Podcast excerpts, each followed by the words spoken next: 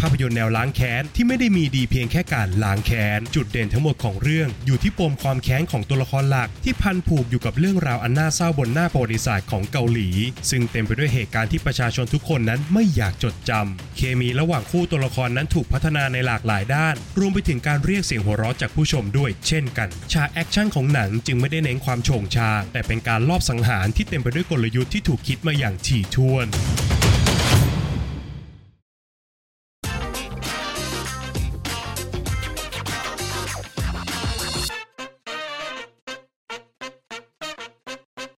สวัสดีครับ ยินดีต้อนรับเข้าสู่ฟิเมนรีวิวนะครับ และภาพยนตร์ที่เราจะนำมารีวิวกันในวันนี้ก็คือ Remember แขนเดือด คนดุ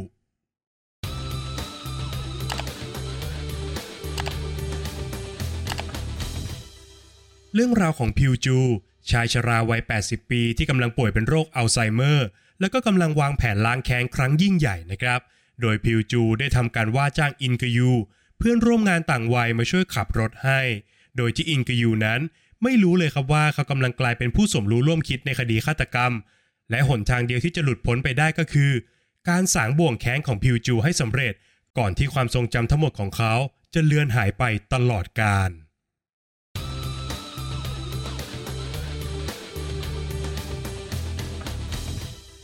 หลังจากการเข้าฉายของภาพยนตร์เรื่อง Taken ซึ่งแสดงนำโดยเลียมนีสันนะครับ ก็นับเป็นข้อพิสูจน์แล้วครับว่าอายุของนักแสดงและก็ตัวละครเนี่ยไม่ใช่ปัญหาในการสร้างหนังแอคชั่นแต่อย่างใดครับ โดยหลังจากนั้นเนี่ยก็มีภาพยนตร์แนวเดียวกันตามออกมาอีกมากมาย ไม่ว่าจะเป็น The Foreigner The Equalizer รวมไปถึง Nobody ครับ ในปี 2022 นี้ โลกภาพยนตร์ได้เปิดโอกาสให้กับผู้ชมได้ติดตามเรื่องราวของชายชราล่าล้างแค้นอีกครั้ง ในภาพยนตร์สัญชาติเกาหลีเรื่อง Remember แค้นเดือด คนดุ ซึ่งไม่ได้มีดีเพียงแค่การล้างแค้นเพียงอย่างเดียวนะครับ หากแต่ภาพยนตร์ยังมีประเด็นที่น่าสนใจสอดไส้อยู่ด้วยเช่นกันครับ สิ่งแรกที่โดดเด่นสำหรับตัวหนังก็คือ เคมีระหว่าง 2 ตัวละครหลักของเรื่องครับ ไม่ทางใดก็ทางหนึ่งเนี่ย Remember มีกลิ่นอายของภาพยนตร์แนวคู่หูผสมอยู่ด้วยครับ แต่ภาพยนตร์ก็เลือกจะฉีกขนบเดิมๆ โดยการสร้างตัวละครทั้งสองคนนั้นให้แตกต่างกันอย่างสุดขั้ว แล้วก็ต้องมาร่วมโหจมท้ายไปด้วยกันครับนำโดยพิวจู หมายใกล้ฝั่งผู้มีความอ่อนโยนต่อคนที่เขารัก แต่อีกด้านหนึ่งเนี่ยเขาก็เป็นทหารผ่านศึกยอดฝีมือครับ ซึ่งบ่มเพาะความแค้นมาจากการถูกกระทำนานกว่า 60 ปี ขณะที่อินกยู เพื่อนร่วมงานวัย 20 ปีของพิวจู เขาเป็นเด็กวัยรุ่นที่เต็มไปด้วยความสดใสและก็รักดีครับ อีกทั้งยังเต็มไปด้วยภาระความรับผิดชอบต่อครอบครัวอีกด้วย เคมีของพวกเขาถูกพัฒนาไปในหลากหลายด้านนะครับทั้งในแง่ของความสัมพันธ์ part ดราม่าของเรื่อง รวมไปถึงการเรียกเสียงหัวเราะจากผู้ชมด้วยเช่นกันครับ ด้วยวัย 80 ปีของตัวละครนะครับฉากแอคชั่นของภาพยนตร์จึงไม่ได้เน้นไปที่ความผาดโผนของศิลปะป้องกันตัว ไม่มีฉากสาดกระสุนแบบโคตรระห่ำไม่ได้มีการระเบิดภูเขาเผากระท่อม หรือว่ามีฉากขับรถไล่ล่าถล่มเมือง ตามแบบฉบับของหนังแอคชั่นที่เราคุ้นเคยนะครับ ว่ากันตามตรงก็คือฉากแอคชั่นของภาพยนตร์เนี่ยไม่ได้มีเยอะมากมายนักนะครับ แต่ว่าทุกฉากนั้นโดดเด่นและก็น่าจดจำในรูปแบบของตัวเอง เนื่องจากตัวละครอย่างพิวจูนั้นเป็นสุดยอดนักวางแผนครับ ทุกการลอบสังหารของเขาจึงเต็มไปด้วยกลยุทธ์ ซึ่งถูกคิดค้นมาอย่างละเอียดถี่ถ้วน สุขุมลุ่มลึก แล้วก็เดินตามแบบแผนได้อย่างแม่นยำมากๆครับ นอกจากนี้พิวจูยังต้องหักเหลี่ยมเฉือนคมกับเจ้าหน้าที่นักสืบคัง ผู้ซึ่งรับหน้าที่ดูแลคดีฆาตกรรมของพิวจู แม้ว่าบทบาทในการดวลคารมของพวกเขาจะไม่ได้มีให้เห็นมากมายนักนะครับ แต่ถึงอย่างนั้น มันก็นับเป็นส่วนสำคัญในการเร้าอารมณ์ของผู้ชมได้เป็นอย่างดีครับ อย่างที่กล่าวไว้ข้างต้นนะครับว่า ภาพยนตร์แนวแอคชั่นล้างแค้นเป็นสิ่งที่ผู้ชมส่วนใหญ่เนี่ยเคยผ่านหูผ่านตากันมาแล้วทั้งสิ้นนะครับ แต่บทภาพยนตร์ของ Remember ยังคงสามารถหาแง่มุมใหม่ๆ มาสอดแทรกอยู่ในเรื่องราวได้อย่างน่าสนใจครับ โดยการพาผู้ชมไปสำรวจกับประวัติศาสตร์อันโหดร้าย ในช่วงแห่งการสร้างชาติของประเทศเกาหลี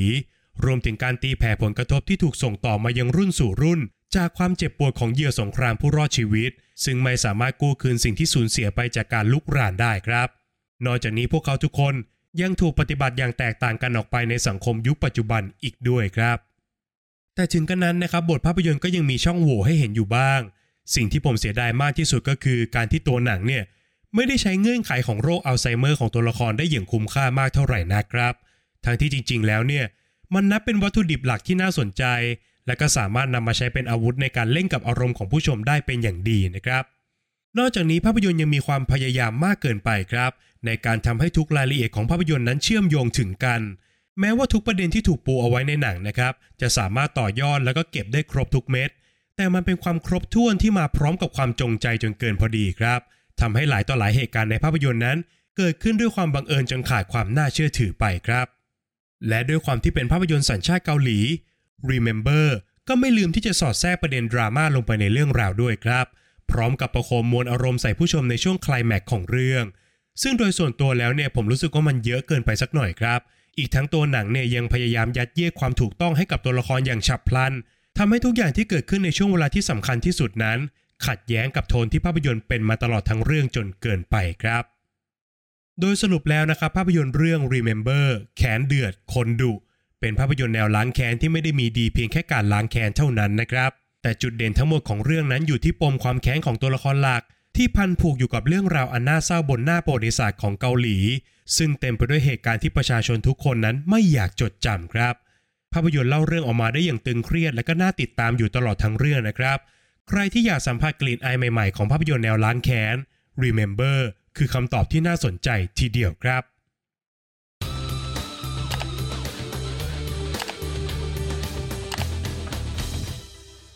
ประเด็นตกผลึกจากภาพยนตร์เรื่อง Remember แค้นเดือดคนดุที่ผมจะเชิญผู้ฟังทุกท่านมาคุยกันในวันนี้ก็คือ ความโหดร้ายของประวัติศาสตร์ เป็นสิ่งที่ไม่ควรถูกลืม หนึ่งในสิ่งที่ผมชอบมากที่สุดของภาพยนตร์ก็คือ การสร้างตัวละครหลักอย่างพิวจู ให้เป็นผู้ป่วยโรคอัลไซเมอร์ครับ ในอดีตนั้นพิวจูเคยเป็นทหารผ่านศึก ซึ่งเจ้าตัวเนี่ยก็เติบโตขึ้นมาในช่วงที่ประเทศเกาหลี ตกอยู่ภายใต้การลุกรานของประเทศญี่ปุ่นครับ และความโหดร้ายที่เกิดขึ้นกับครอบครัวของเขา ก็กลายมาเป็นชนวนความแค้นที่เขา หมายจะชำระให้เสร็จสิ้นในวัย 80 ปีครับ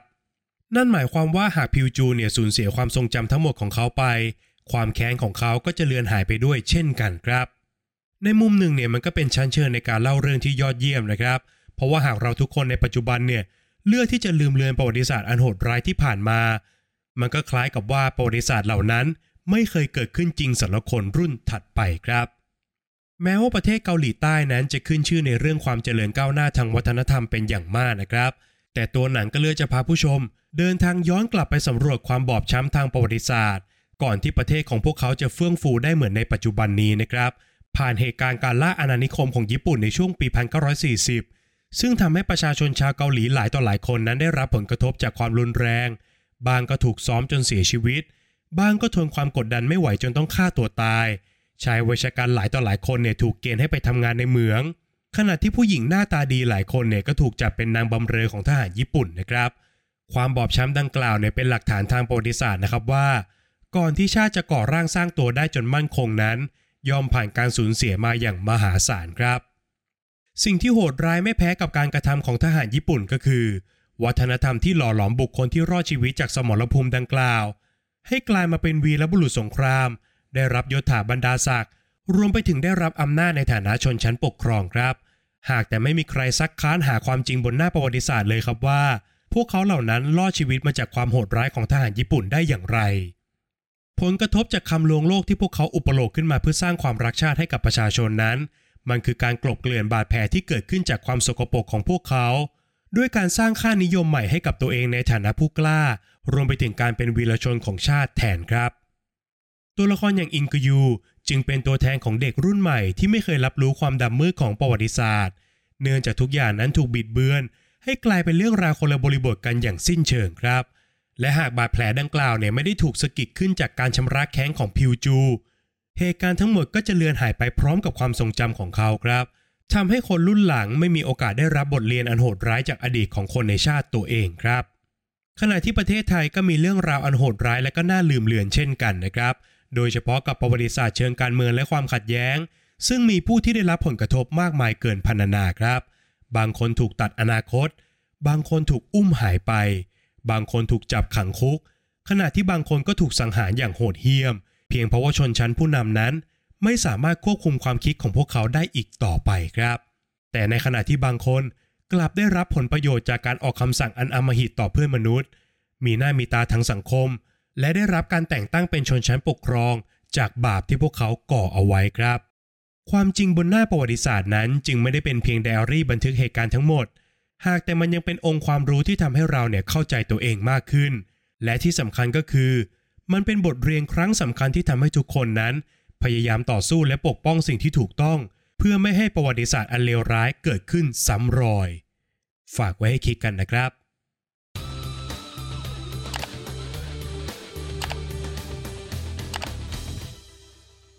และก็มาถึงช่วงการให้คะแนนของภาพยนตร์กันแล้วนะครับ ในส่วนของบทภาพยนตร์นั้นผมขอให้ไว้ที่ 7 คะแนนครับ บทหนังทำได้อย่างยอดเยี่ยมในการสอดแทรกประเด็นที่ต้องการนำเสนอ ลงไปในคราบของภาพยนตร์แอคชั่นได้อย่างลงตัวนะครับ นอกจากนี้ยังมีการสร้างเงื่อนไขให้กับตัวละครได้อย่างน่าสนใจ แต่น่าเสียดายครับที่ตัวหนังนั้นไม่ได้หยิบเงื่อนไขต่างๆ มาใช้ได้อย่างคุ้มค่าเท่าไหร่นัก อีกทั้งในช่วงท้ายเรื่องนั้น ตัวหนังยังมีการยัดเยียดแนวความคิดเรื่องความถูกต้องให้กับตัวละครมากจนเกินพอดีอีกด้วยครับ ในส่วนของงานสร้างนั้นผมขอให้ไว้ที่ 7 คะแนนครับ งาน production ของหนังตอบโจทย์เรื่องราวโดยรวมได้ดีนะครับ โดยเฉพาะกับการออกแบบฉากแอคชั่นให้ช้าลง แต่เพิ่มความหนักแน่นมากขึ้นตามอายุของตัวละครครับ อีกทั้งการตัดต่อของหนังก็สามารถเลือกจังหวะในการซ่อนหรือว่าเปิดเผยปริศนาได้อย่างลงตัว ผมติดนิดเดียวครับตรงที่ช่วงคลแม็กของหนังเนี่ย ใช้เวลากับฉากดราม่านานเกินไปสักหน่อยครับ ในส่วนของนักแสดงนั้นผมขอให้ไว้ที่ 6 คะแนนครับ อีซองมินสามารถถ่ายทอดตัวละครของเขาออกมาได้ดีในแง่ของการเดินหน้าล้างแค้นนะครับ แต่ในแง่ของอาการป่วยด้วยโรคร้ายของตัวละครนั้น เจ้าตัวเลือกนำเสนอออกมาได้ใหญ่เกินไปสักหน่อยครับ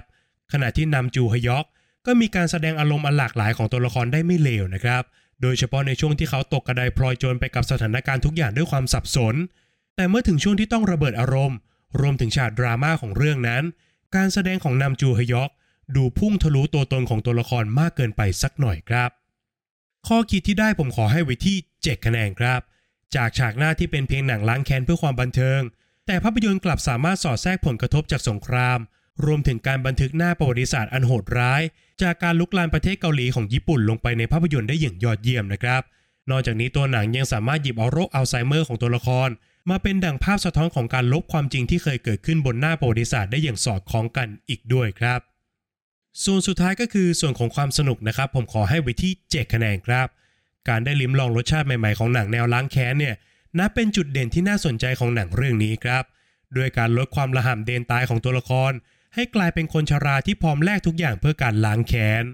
ผสมรวมกับประเด็นอันเข้มข้นที่ช่วยเพิ่มแรงผลักดันให้กับตัวละครได้อย่างยอดเยี่ยมครับ คะแนนที่ผมหักเนี่ยมาจากช่วงท้ายของหนัง ที่มุ่งเน้นในการสร้างดราม่ามากจนเกินไป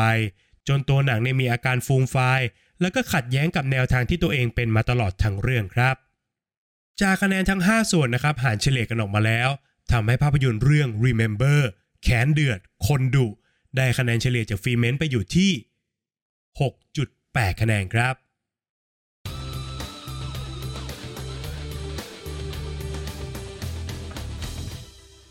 และนี่ก็คือทั้งหมดของฟีเมนต์รีวิวในวันนี้สำหรับภาพยนตร์เรื่อง Remember แขนเดือด คนดุนะครับ ก่อนจากกันไปครับอย่าลืมกดไลค์กด subscribe แล้วกดกระดิ่งแจ้งเตือนให้กับฟีเมนต์ในทุกช่องทางด้วยนะครับ ไม่ว่าจะเป็น Facebook Apple Podcast Spotify YouTube Channel b l o g d i t รวมไปถึง TikTok ด้วยนะครับ นอกจากนี้ทุกท่านยังสามารถเข้ามาพูดคุยกับฟีเมนได้ในกลุ่ม Open Chat ทางไลน์ครับ ทุกท่านสามารถ search คำว่าฟีเมนแล้วกดจอยกันเข้ามาได้เลยนะครับ และหากใครต้องการจะสนับสนุนฟิเมนนะครับ ทุกท่านสามารถกดปุ่ม Super Thanks บน YouTube ได้แล้วครับ ใครที่ชื่นชอบคลิปของฟิเมนเนี่ยอย่าลืมกด Super Thanks ให้กันด้วยนะครับ ใน EP หน้าฟิล์มเมนจะนำเสนอ content อะไรนั้นต้องคอยติดตามกันด้วยนะครับสำหรับวันนี้ฟิล์มเมนขอลาไปก่อน สวัสดีครับ